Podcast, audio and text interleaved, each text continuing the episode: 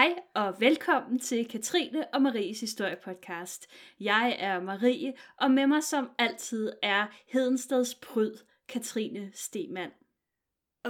Ja, og du er jo pryden for hele Lolland-Falster-området. Intet mindre. Miss Lolland-Falster, det er mig. Den konkurrence har du vundet ret mange gange efterhånden. Jeg ved ikke, om den findes. Eller, altså, det gør den, og jeg har vundet den. Flere gange. Hvor du poserer sådan i badetøj med en roe, eller hvad du gør? Poserer nøgen med en roe. Ja, strategisk placeret roe. Men kun én. Dog, jeg tror, der skal mere end en roe til at dække. en æggende, men dækkende roe. Det er det, de unge vil have. Det er jo det. Apropos roe, ja.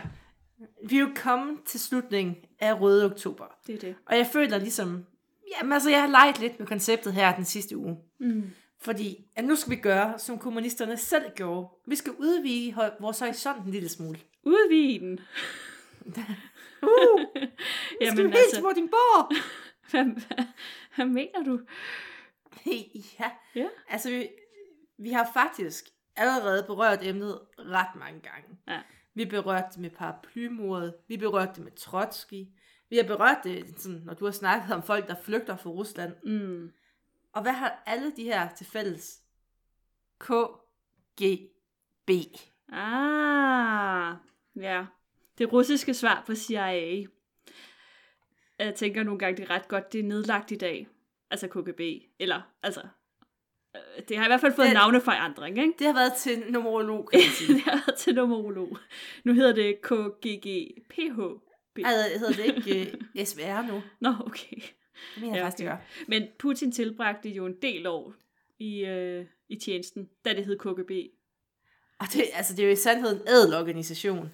Det er det. Altså, KGB, det var overalt. Mm. Så for at det ikke bliver alt for overvældende, så sætter vi fokus på et land, nemlig USA, stedet hvor man forventede, der skulle de i hvert fald ikke være. Men der havde de vel egentlig sådan ret gode vilkår, tænker jeg. Jeg mener sådan, The Red Scare og CIA, FBI, de må have gjort livet sådan surt for agenterne derovre. Altså det er et godt spørgsmål, kan man sige.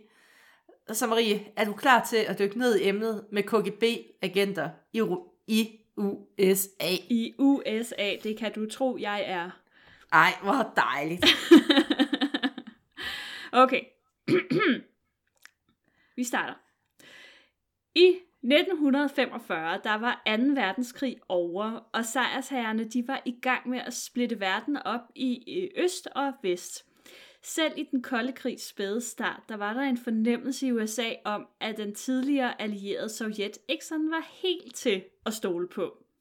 Den største frygt var, at kommunistiske spioner allerede havde infiltreret landet og arbejdet på at ødelægge sådan the American way of life.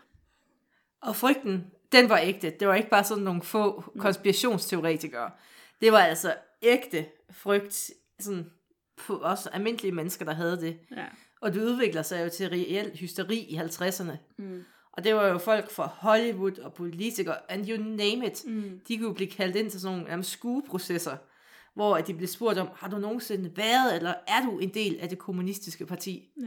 Og så skulle de forhåbentlig sige nej, for ellers så kunne de jo komme i fængsel, og jeg ved ikke hvad. Ja.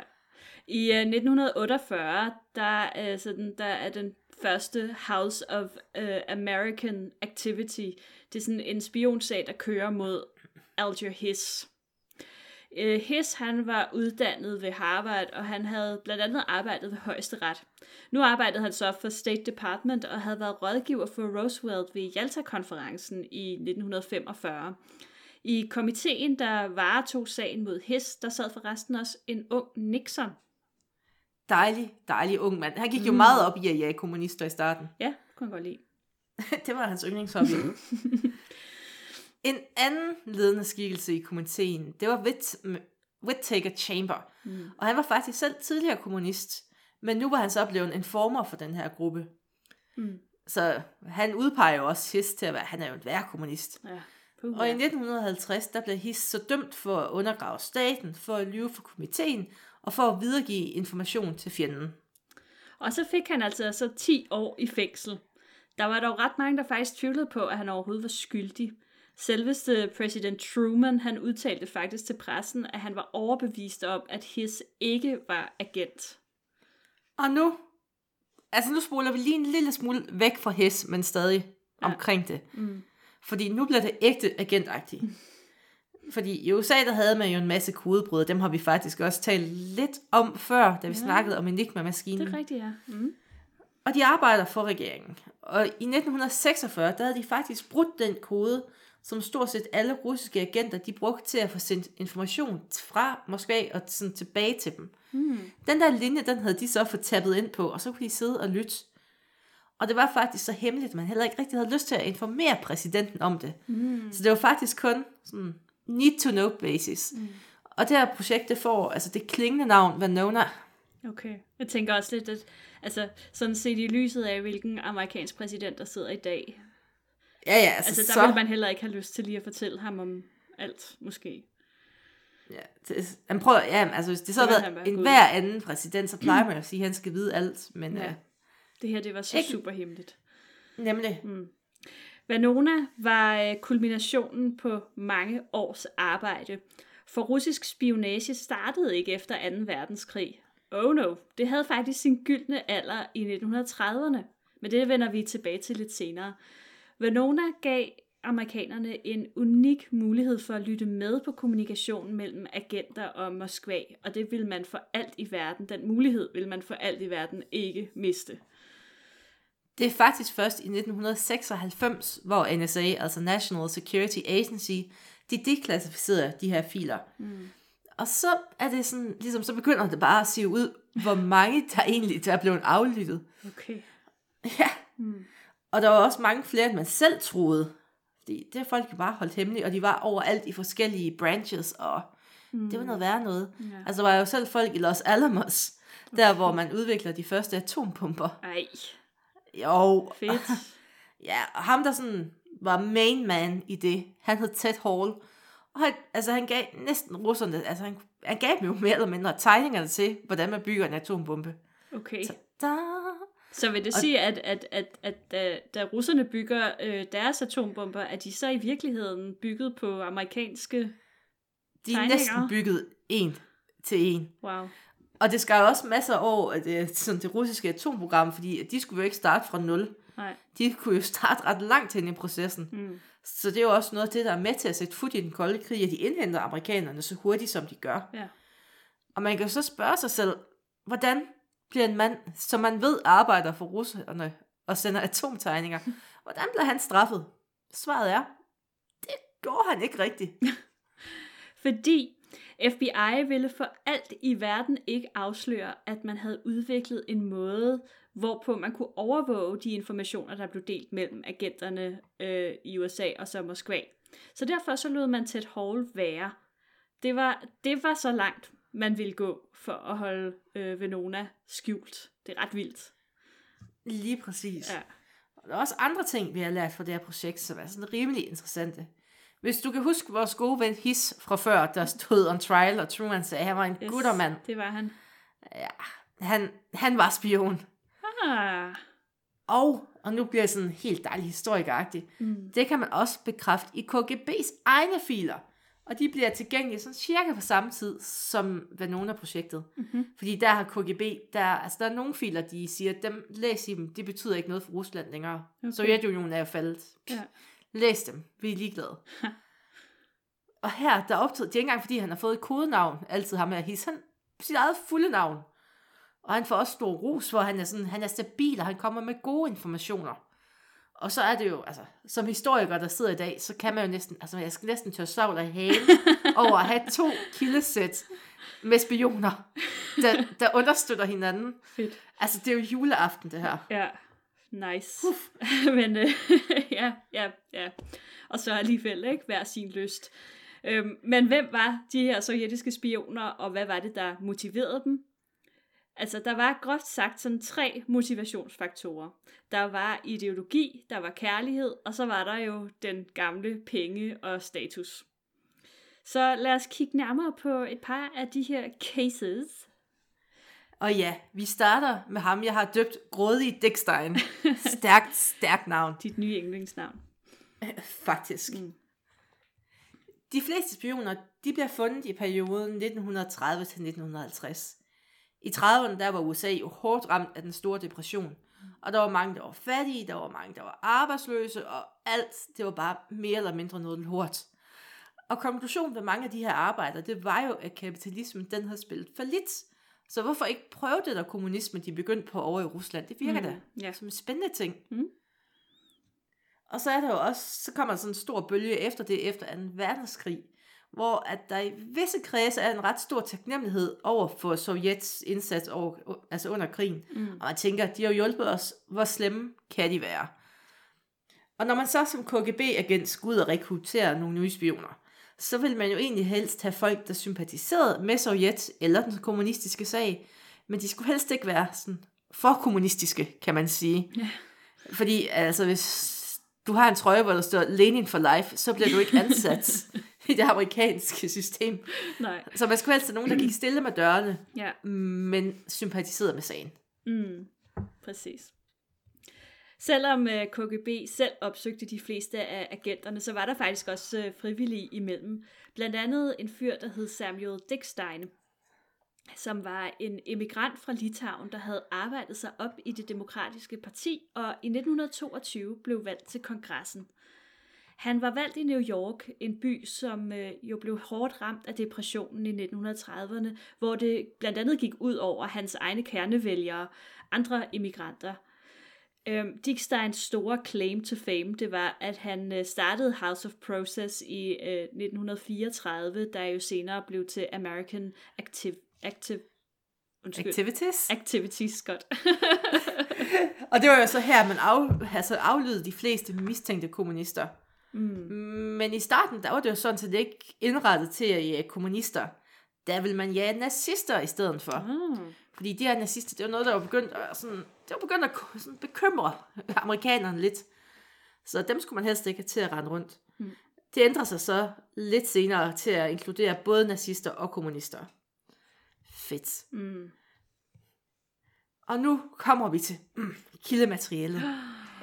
I KGB-filen, der har fået navnet 15428, der kan man læse om Dickstein, altså manden, der står bag af de her, altså den her instans, der jager kommunister senere. Han var jo så selv spion for Sovjetunionen. Juicy. Der er noget dejligt ironisk ved det, ikke? Ja, meget. Og det bedste var, at han egentlig, han meldte sig selv til det her projekt, og han gjorde det kun for pengenes skyld. Altså, han gik vitterligt ind en dag på den russiske ambassade i Washington, det var i 1937, og sagde, jeg vil give jer lige hvad I vil have, for $6.000 om måneden. Wow. Og så har han åbenbart også været den dårligste forhandler. Fordi det ender med, at han får 1.250 kroner per måned, og skal give dem alt det, han vil have. Ej, come on. Men og for den her pris, så har man så fået et medlem af kongressen i lommen. Damn. Dickstein, han giver KGB alle de dokumenter, som han mener kan være interessante. KGB udbad sig især dokumenter om antisovjetiske grupper, Trotsky-støtter og royalister, der forsøgte at genetablere monarki. Eller jeg går ud fra, det russiske monarki. Det engelske monarki. De vil genindføre det engelske monarki i USA simpelthen. Ja. Great. Altså, det er altså en meget nichegruppe, kan man sige. Ja. Men kommunisterne, de er jo meget bekymrede for dem. Ja, det kan jeg godt forstå. De har jo ligesom væltet et monarki, så det, ja, så går det ikke, at der popper et nyt op. Nej, de ved godt, hvad det er sgu ikke så nemt, det der. Nej. På det her tidspunkt, før den kolde krig, så var man ret ligeglad med de der militærbudgetter og sådan noget. Altså, hvad skal man bruge det til? Ja. Men altså, Trotsky-støtter og royalister, puha.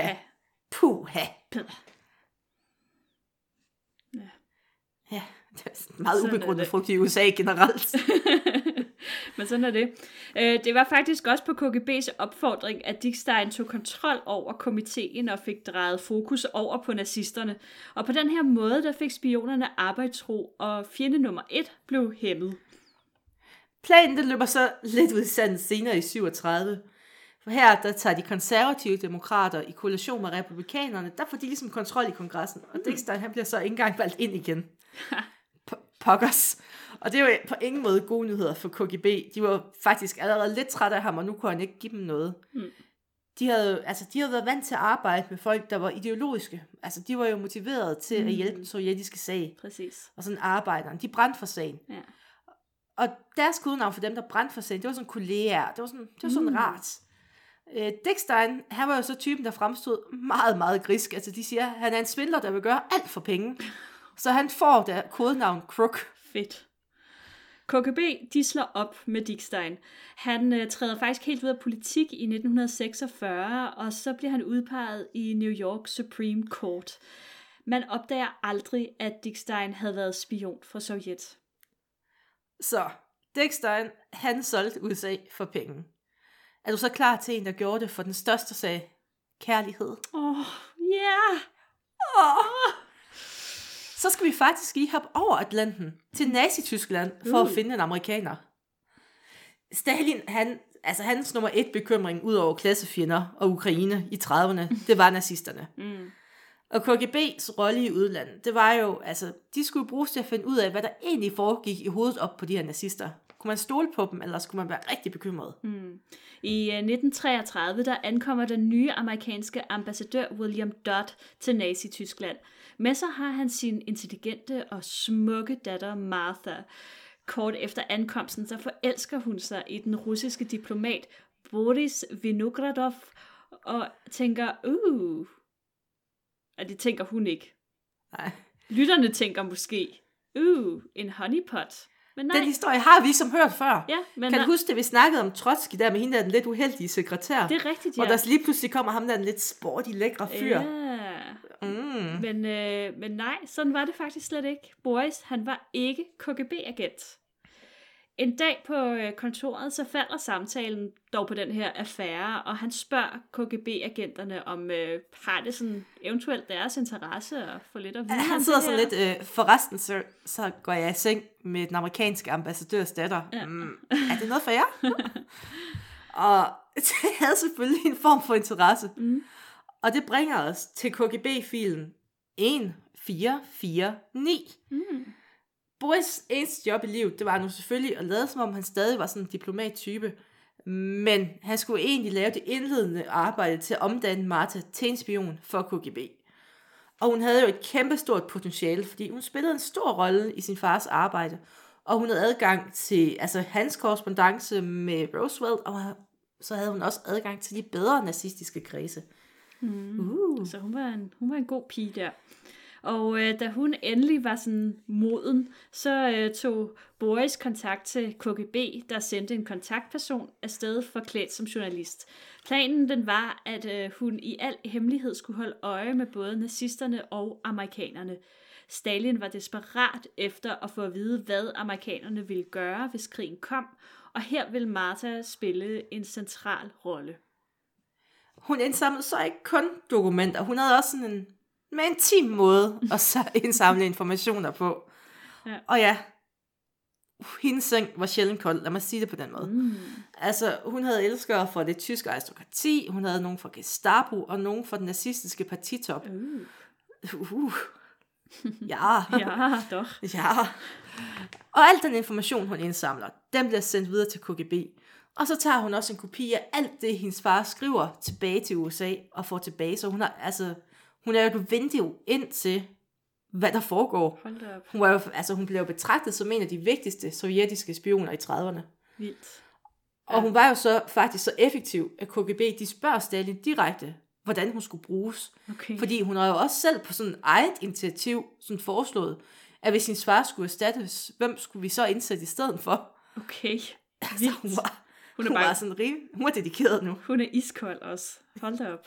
Nå. I 1937, der var krig uundgåeligt, og Marthas dage i Berlin, de var talte. Boris, han var også blevet sendt hjem til Moskva, så i stedet for at tage direkte hjem, så rejser Martha til Moskva. Her sender hun så et brev til KGB, som bliver sendt videre direkte til Stalin. I brevet, der spørger hun om lov til at gifte sig med Boris. Åh, ægte kærlighed. Ja, yeah. Man tog sig god tid om at svare. Det er sådan det klassiske russiske bureaukrati her. Fordi man ville bare rigtig gerne stadig kunne bruge hende som kilde. Så jeg går ud fra, at de ikke sådan var helt pjattede med, at hun lige pludselig blev Nej, fordi hvis hun så lige pludselig officielt blev gift med nogen, så kunne det jo godt sådan et spørgsmål ved de stillede. Ja. Hun bliver så kaldt hjem til USA, inden hun når at få et svar. Og desværre, så ser hun aldrig Boris igen. Boris, han bliver så et offer for Stalins udrensning i diplomatkorpset.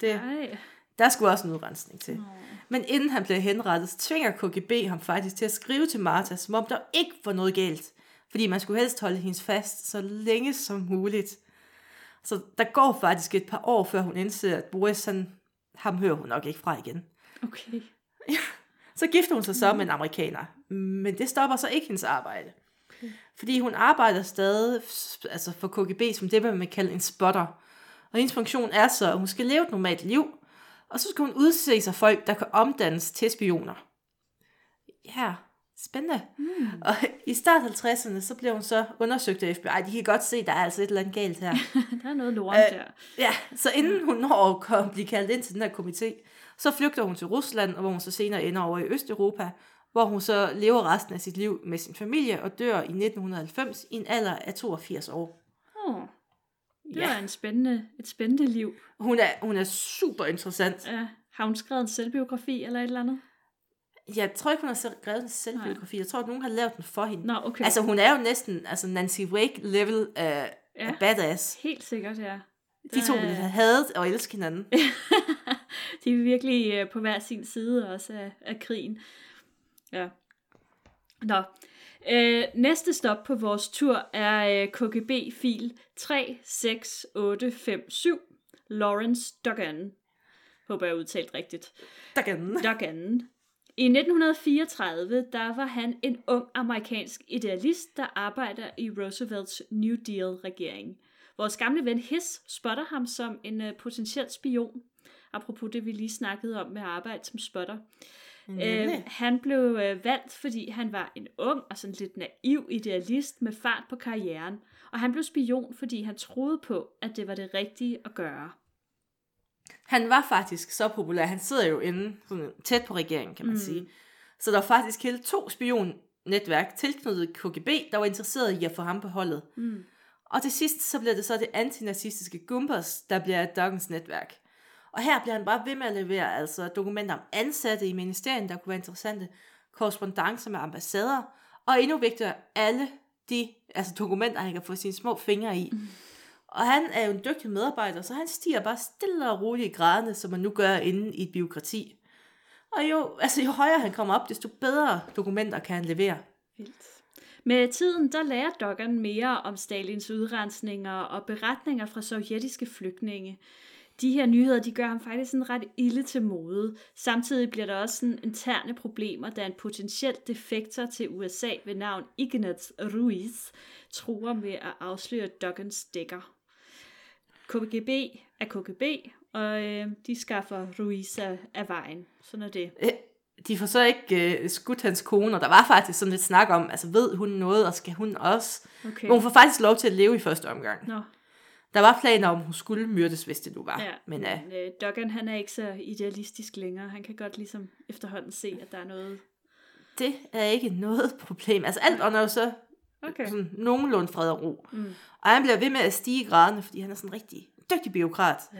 Og til sidst så er han faktisk assistent for Security of State Ted Hall. Okay. Altså det vil sige, og altså det udvikler sig sådan også til et venskab med vicepræsidenten Henry Wallace. Okay. Og altså det er jo en ægte succeshistorie. Det må man sige. Især fordi præsidenten på det her tidspunkt, han var syg. Hvis præsidenten var død, og der var jo en reel chance for, at han kunne stryge svinget, så var det Wallace, der var blevet præsident, og så havde hans altså nærmest bedste ven været russisk spion. Det havde været vildt. Det er jo KGB's våde drøm. Ja, det må man sige. Desværre så vender lykken jo hurtigt. Da den tidligere sovjetiske agent Whittaker, hvis vi kan huske ham fra Hiss. Ja. Det var det, ja. Han bliver udnævnt i State Security. Duggan, han prøver at cutte forbindelsen til Sovjet, men ifølge KGB-filen, så gik det ikke så let, som han havde håbet. KGB bliver jo ved med at presse ham for information, og i 1948 der begynder FBI også at undersøge ham. Han er mildest talt under pres fra alle sider, og det hele det ender tragisk, da han den 20. december, et par dage efter forhøret, begår selvmord. Han tager ind på sit kontor, der er klokken 9 om morgenen, og klokken 10 så hopper han så ud af vinduet fra 16. etage. Ej. Og så kan man sige, tilsyneladende, hvis man skal være lidt konspiratorisk, fordi okay. at, der er ikke rigtig, altså, han har ikke efterladt sig noget afskedsbrev eller noget. Og så du mener, han måske blev skubbet? Altså, han skulle ikke være den første KGB-modstander, der er faldet ud af et vindue. Nej, okay. Og man kan selvfølgelig også sige, at altså, KGB måske begyndte sådan at blive lidt utrygge, fordi hvis nu har de jo så set FBI. Altså efter FBI havde været inde, så gik det 10 minutter før KGB kom på besøg for lige at spørge, hvad snakkede I om? Ja, lige præcis. Ja. Så. Ja. Nå, Marie, skal vi runde af med en af mine yndlings KGB-historier fra USA? Ja! Er det noget vildt? Ja! Atombomber! Woohoo! Ej, det var lidt for... ja. Lidt upassende reaktion på atombomber. Nej, det er den bedste reaktion. Mm. Under og efter 2. verdenskrig, der var Stalins største drøm jo at indhente og overhale det amerikanske militær. Så man stjal jo bare planer med arme og ben fra dem. Man skal jo ikke finde på noget selv. Nej. Det inkluderer selvfølgelig også planerne til atombomber. Men Stalin har jo ikke... Altså, han var jo ikke så nem at imponere, så han troede faktisk ikke på, at han havde fået stukket planerne til atombomberne i hånden. Og det her, true story, faktisk, der skulle lederen af det russiske atomprogram overbevise ham. Så lederen af det russiske atomprogram, han tager en taske med, og så har han sådan en American Football størrelse plutonium med på Stalins kontor. Og han åbner så kufferten og siger, tada, plutonium til dig. Og Stalin, han er så stadig ikke overbevist. Han sidder og kigger lidt og tænker, det er bare en sten, det her. Han er så skarp, Stalin. Ja. Og forskeren, han siger, så må du lige prøve at røre, altså prøv lige at mærke, den er varm. Og så siger han det jo, fordi alfa-spaltning, den er allerede i gang. Og det var så faktisk det samme plutonium, der bliver brugt i den første russiske atombombe. Fun fact. Det er sådan det har været tæt på Stalin. Hold da op. Det var sådan, han skulle overbevises. Så,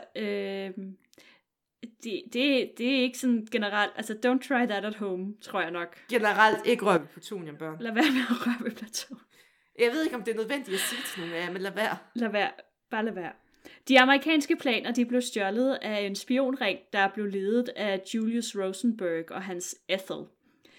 Hans søde kone. Hans søde kone Ethel. De bliver begge to henrettet i 1953 for atomar spionage. Og det, der er sjovt ved det, hvis der er noget, der er sjovt ved henrettelser, det er, at det var jo faktisk, altså atomplanerne, det var jo bare en lille del af det, de lavede. Mm. Altså alt videnskabeligt, det havde deres interesse. Ja. En af dem, der var med i den her ring, han hed William Pearl, og han var en ung ingeniør, og han spillede en rimelig central rolle i udveksling af viden med russerne. Altså blandt andet så gav han dem redskaberne til at bygge jetmotorer til jetfly. Det var sådan en ret ny ting efter 2. verdenskrig. Mm. Og altså... De her, altså det var det, der blev brugt til MiG senere. Ja. Og reelt set, så var Sovjet næsten mere afhængig af amerikansk teknologi end russisk teknologi på det her tidspunkt. Fedt. Altså til udvikling. Ja, men altså nu er det heller ikke, fordi russisk teknologi måske sådan, eller sovjetisk teknologi sådan, måske nødvendigvis har haft sådan det bedste ry. Nu bliver jeg også lidt ivrig. Nu synes jeg også lige, vi skal skyde noget helt off the record ind med Koreakrigen. Ja.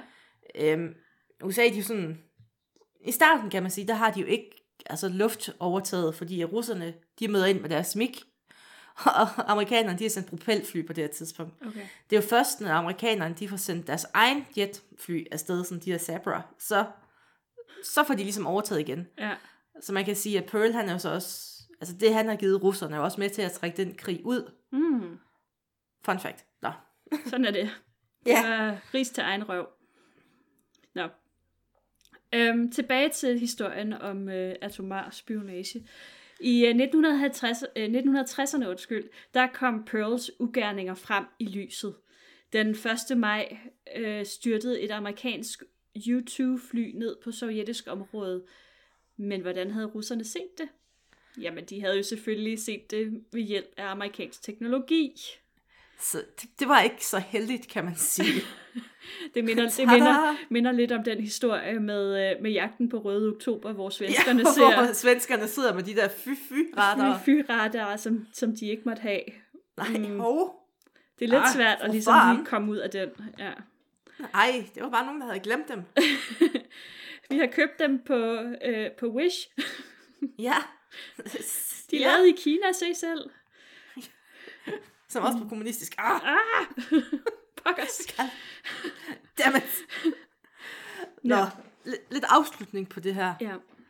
Man kan så opsummere, der var rigtig mange spioner i USA på rigtig mange forskellige levels. Mm.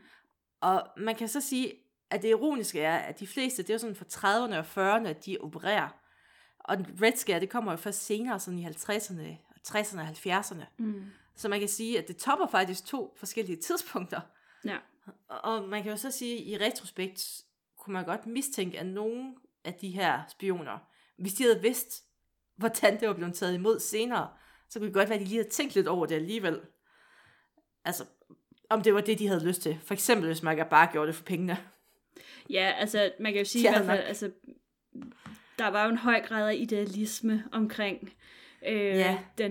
vidste man jo heller ikke, at Stalin han måske ikke var så sød alligevel. Nej, det er jo det, og det er jo også lidt det samme man ser i Danmark også, hvor at altså de første nu er jeg ikke historiker, og jeg bevæger mig også ind på et område, hvor der sikkert du er sød nok alligevel. Er mange der er uenige, men jeg tænker sådan de første, de er jo, altså det er lidt ligesom vi ser i Matador med Røde, ikke? Altså han er jo ekstremt idealistisk, ikke?